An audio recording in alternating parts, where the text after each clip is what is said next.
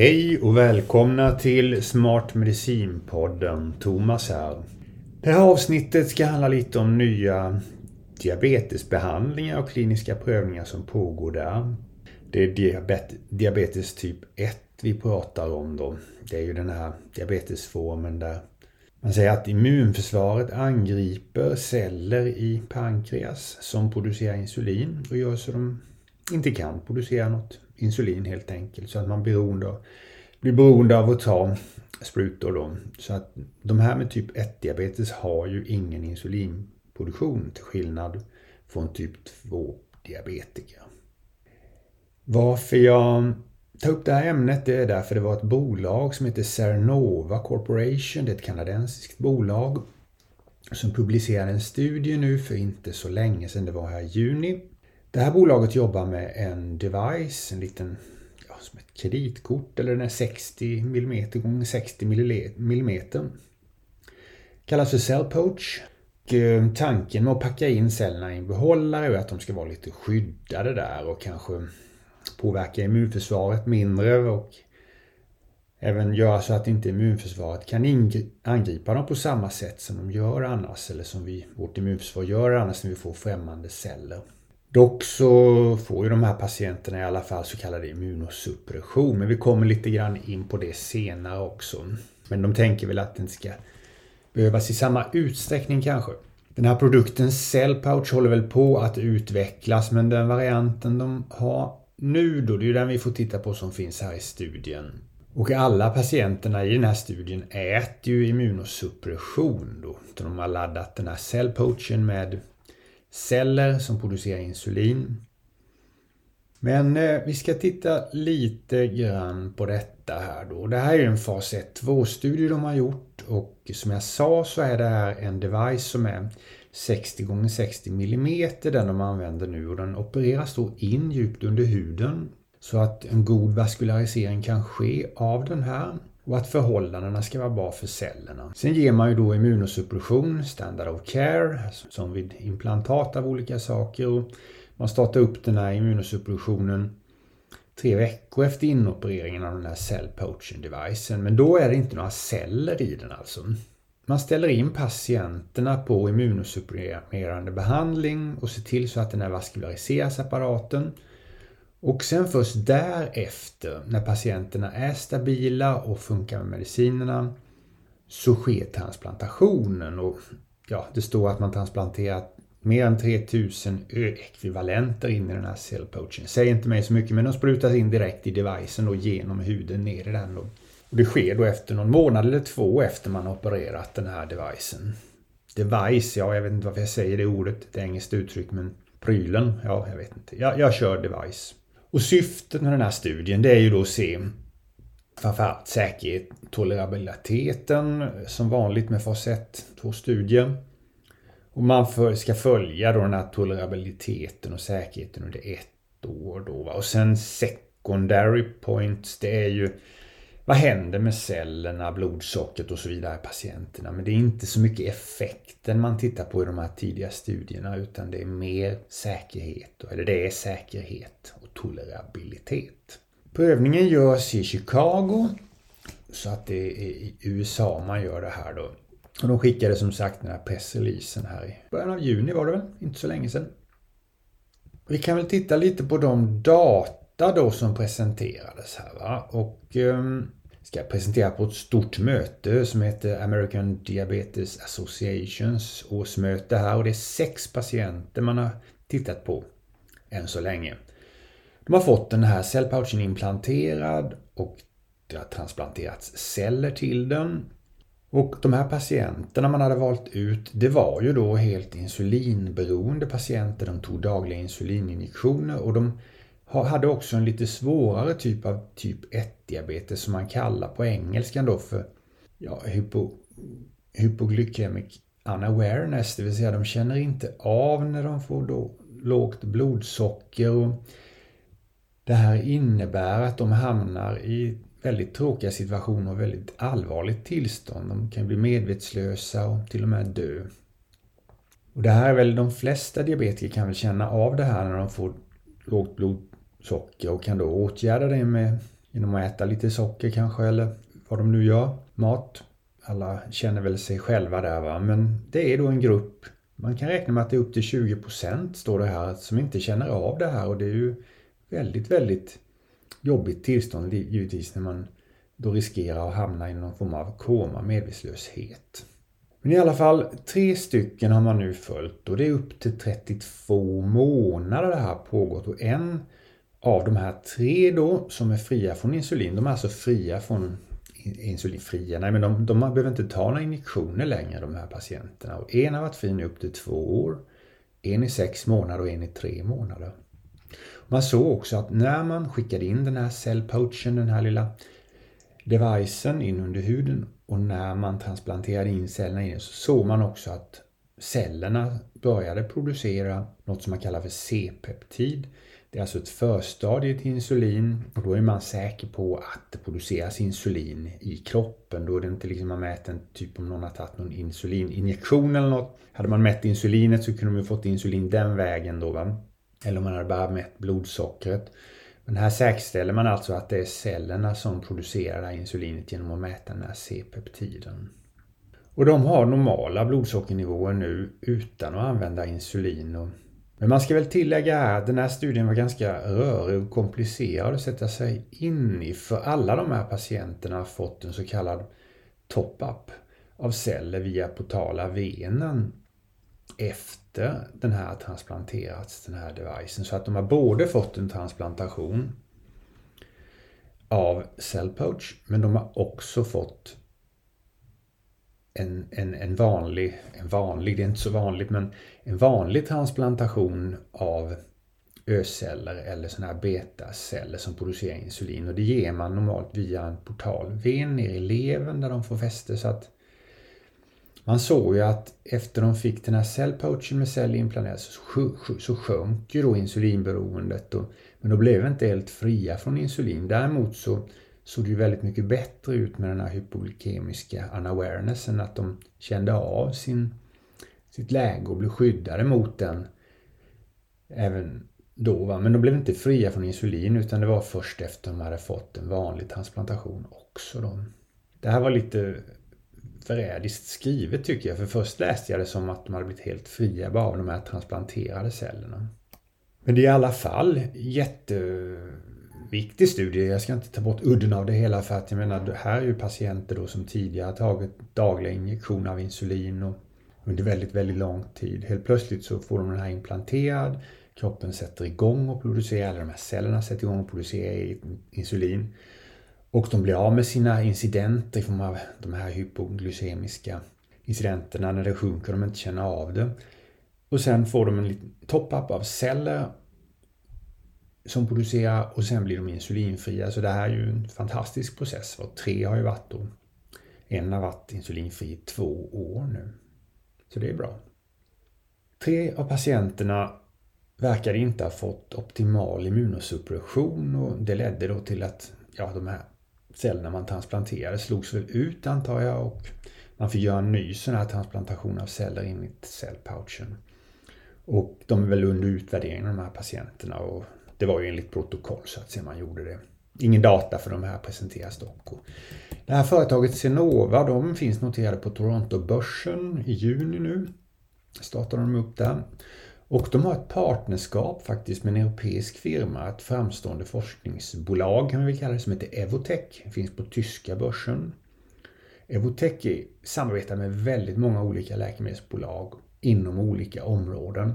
Och I det här fallet samarbetar de med Cernova genom att producera de celler som producerar insulin. Dock i det här försöket så är det vanlig, de, de vanliga celler från donatorer. Men Evotech har då en teknik och kan tekniken att producera sådana här betaceller med hjälp av Induced Pluripotent Stem Cells. Det är ju alltså stamceller som man gör om kan man säga till och sådana här pankreasceller som producerar insulin. Va? Så att, och det här samarbetet gör man ju då därför att tanken är väl att Senova ska kunna skicka in de cellerna i sin cellpouch och ge till patienten.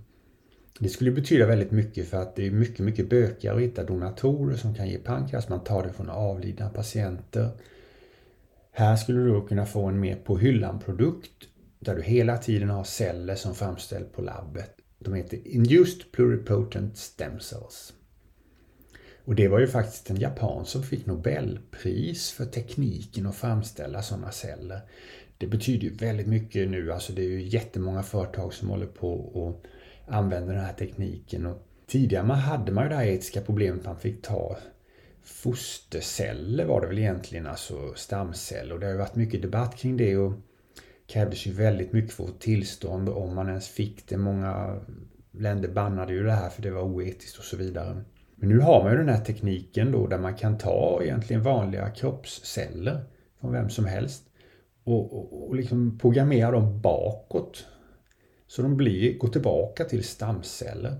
Och sen efter det så programmerar man dem till de cellerna de ska bli. Så nu är man alltså inte beroende av att ta sånt här från foster. Det här har ju då fått den här marknaden att explodera kring cellterapier och så vidare.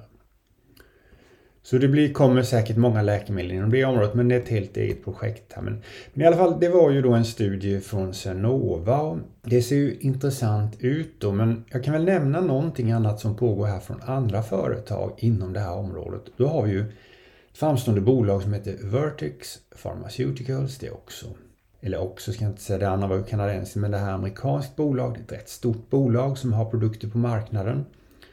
De håller alltså på också med en studie men de ger inte någon sån här liten device utan de ger då celler direkt traditionell transplantation via den portal ven in, in i levern där cellerna tar fäste så att säga och börjar så småningom producera insulin. Och de har en studie igång och de, alltså, de gör sådana här celler från stamceller, sådana här IPSCs då, som jag pratade om innan. Så att de skulle då kunna ha en på hyllan produkt, on the shelf produkt. En cell, cellterapi helt enkelt där man kan ge då patienter betaceller i form av, ja, som kan producera insulin då. Istället för att hela tiden plocka dem från donatorer för det är ju inte så lätt då. Va? Det är ju brister och det ska vara tillstånd och sånt antar jag. Så att det, här har vi då ett läkemedel egentligen som kan finnas på hyllan.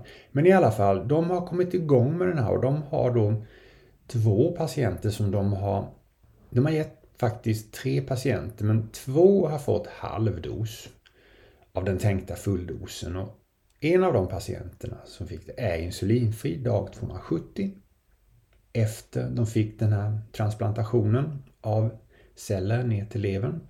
En patient, det här är också data nu från i juni, 150 dagar och har minskat sin insulinproduktion med 30 procent ungefär. Så den är väl då på väg mot att bli insulinfri tror man.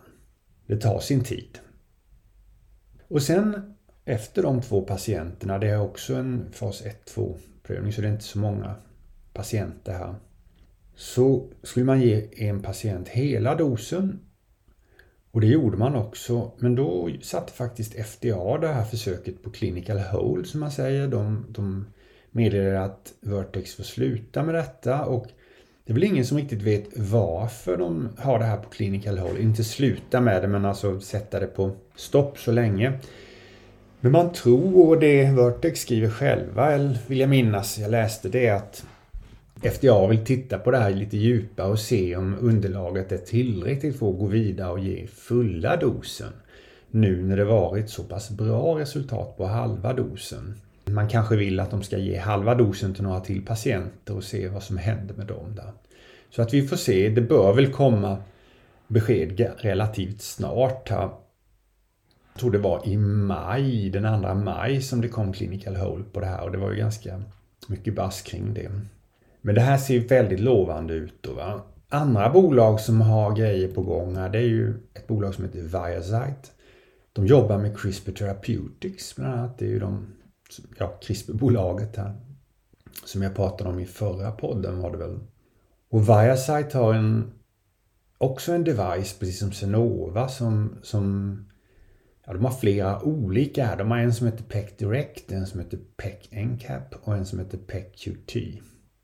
Eh, det är lite olika innehåll i de här men i alla fall i den här PECQT så samarbetar de med CRISPR Therapeutics. Så vad, vad, vad som gör den intressant tycker jag i alla fall det är att den fylls med editerade celler som då inte ska påverka immunförsvaret så att man kan tänka sig att de inte behöver immunosuppression. För både i de andra försöken, Cernovas och Vertex, så behövs det immunosuppression. Men tanken skulle kunna vara här att i och med att du har editerat de här betacellerna och tagit bort antigen och så vidare så påverkar de inte immunförsvaret i samma grad. Kan överleva längre.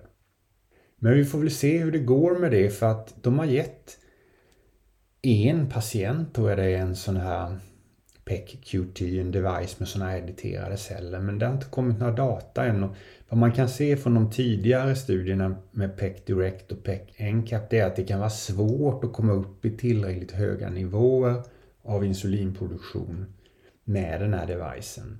Men eh, sista ordet är inte sagt än. Vi ska, vi ska se vad som händer där. Intressant är väl också, jag tittade Novo Nordisk, det är ju liksom det ledande diabetesbolaget i världen. Tillsammans med kanske Lilly och Sanofi. Men Novo Nordisk är väl de största och vad jag kan se så har de inga kliniska prövningar eller devices eller någonting sånt här igång som ska transplanteras eller in i celler. Men det kanske de har utan att de, men det är ingenting officiellt igång där. Inte heller Sanofi Lilly. Sanofi samarbetar med Evotech men det verkar inte vara något som har startats upp. Sen finns det ett bolag som heter Sigilon. De samarbetar med Eli Lilly. De har också en sån här device som de packar med celler och, men ingenting i klinisk fas. Och de har även fått lite problem med en annan studie där de använder den här devicen, en hemofilistudie. Den är på hold nu. Vi kan väl nämna någonting också innan vi avslutar om diabetes typ 1. Va? Och i Sverige så räknar man att ungefär 50 000 personer har typ 1 diabetes här. Och varje år så insjuknar någonstans cirka 1800 personer i den här sjukdomen. Och man kan inte se sådär jättetydlig ärftlighet i det utan det är lite random så att man drabbas av det här helt enkelt. Det, det är på något vis så angriper då ens immunförsvar de här betacellerna i pankreas. Och i de här fallen blir ju de här då beroende av insulin. Det blir ju i många fall en livslång sjukdom som man har gjort stora, stora framgång med givetvis. Sista 20-30 åren med lite nya insuliner och pumpar och så vidare. Om man går tillbaka 50-100 år så var det ingen rolig sjukdom. Då fanns mm, inte så speciellt bra vård. Idag har man ju då, man kan ju leva ett relativt vanligt liv idag om jag förstår det rätt med den här sjukdomen. Men visst, man kan ju också vända på det och säga att det har inte hänt så mycket. Den första behandlingen man fick, ja, det var ju egentligen att man tog insulin från grisar i princip och, och sprutade in, försökte rena det och sen gav man diabetiker det. Och man tar ju inte insulin från grisar idag, det är ju bättre sorter, det finns olika varianter, långtid, korttid och så vidare. Men grunden är ju samma, att man då injicerar det här dagligen så att egentligen, man kan ju också vända på det och säga att det inte har hänt så mycket med den här sjukdomen. Från nu kanske, då det är olika celler på gång och devicer med celler som kan betyda väldigt mycket. Det skulle ju kunna betyda att man blir insulinfri och kan leva ett helt vanligt liv då med de här transplantaten. Och i USA är det ju alltså jättemånga som har den här sjukdomen med. Sverige är ju faktiskt ett av de länderna som har allra flest per, per antal invånare vi är. Men i, jag tror det är 64 000 varje år i USA som får det här. Va? Och det finns kanske Ja, det finns nog flera miljoner typ 1-diabetiker där. Så det här är ju en stor sjukdom. Och när det gäller behandlingar idag, transplantationer, det, det, man gör ju det idag alltså. Och då tar man ju de här öarna från donatorer som då, vad jag förstår, har dött. Så tar man deras pankreas och, såll, pankreas och sållar ut de här öarna helt enkelt. Och det görs idag men jag tror i Sverige ja, 30 sådana transplantationer per år då. Det är inte speciellt vanligt. Och tanken är ju man ger det här via en ven som går till levern och sen ska de få fäste där och börja transplantera. Och man får ju immunosuppression också men Problemet är väl dels att ha tillräckligt många donatorer men också att man behöver den här immunosuppressionen och det är ju ingen, vad ska man säga, light-behandling precis. Det kan ju inträffa ganska mycket när man står på en sån här immunosupprimerande behandling som trycker tillbaka. Vårt immunförsvar får inte ta koll på de här cellerna som implanteras då. Eh, och sen är det ju också så att de här transplantationerna man gör, då brukar man planera två stycken och vanligtvis dör cellerna efter något år eller två. Det sker ju också transplantationer av hela pankreas. Det är inte så många där heller, kanske 13 stycken gjordes i Sverige, 21 vad jag kan stå. Och 30 med sådana här celler. För några år sedan var den siffran. Men, eh, och framförallt när man transplanterar hela pankreas, det är ju då i samband med, eller när den här patienten även behöver njurar då, när man ändå ska transplantera en njure. Även då, för då blir ju patienten, får en bra njure, slipper dialysen plus att han får en pankreas som ska som kan producera insulin. Så det är ju... Ja, nej men jag tror att jag stannar där. Jag kan avslutningsvis säga någonting om immunosuppression kanske man ger ju lite olika läkemedel då. Va? Det finns ju standardbehandlingar där. Men vad som händer är ju att man trycker tillbaka immunförsvaret och det finns ju ökade risker givetvis då vid infektioner men även olika cancrar och man kan må ganska dåligt med, med kräkningar och diarréer och, och så vidare. Huvudvärk, skakningar, högt blodtryck, man kan få höga kolesterol, triglyceridnivåer i blodet och njurar kan skadas. Så att den här behandlingen följer man ju väldigt noga då. Det här är ju kanske ett skäl då till att man inte gör så mycket sådana här transplantationer för man behöver ställa dem på den här immunosupprimerande behandlingen och då är ju liksom frågan vad vinsten är. Men det är klart, har du en sån här typ 1 sjukdom där du inte känner av att du får lågt blodsocker, en hypoglycemic unawareness som vi nämnde inledningsvis, så är ju det här kanske mycket värt ändå att få den här transplantationen. Ja, hörni. Det var blev ett långt avsnitt idag men tack så mycket för att ni lyssnade och på återhörande. Hej då!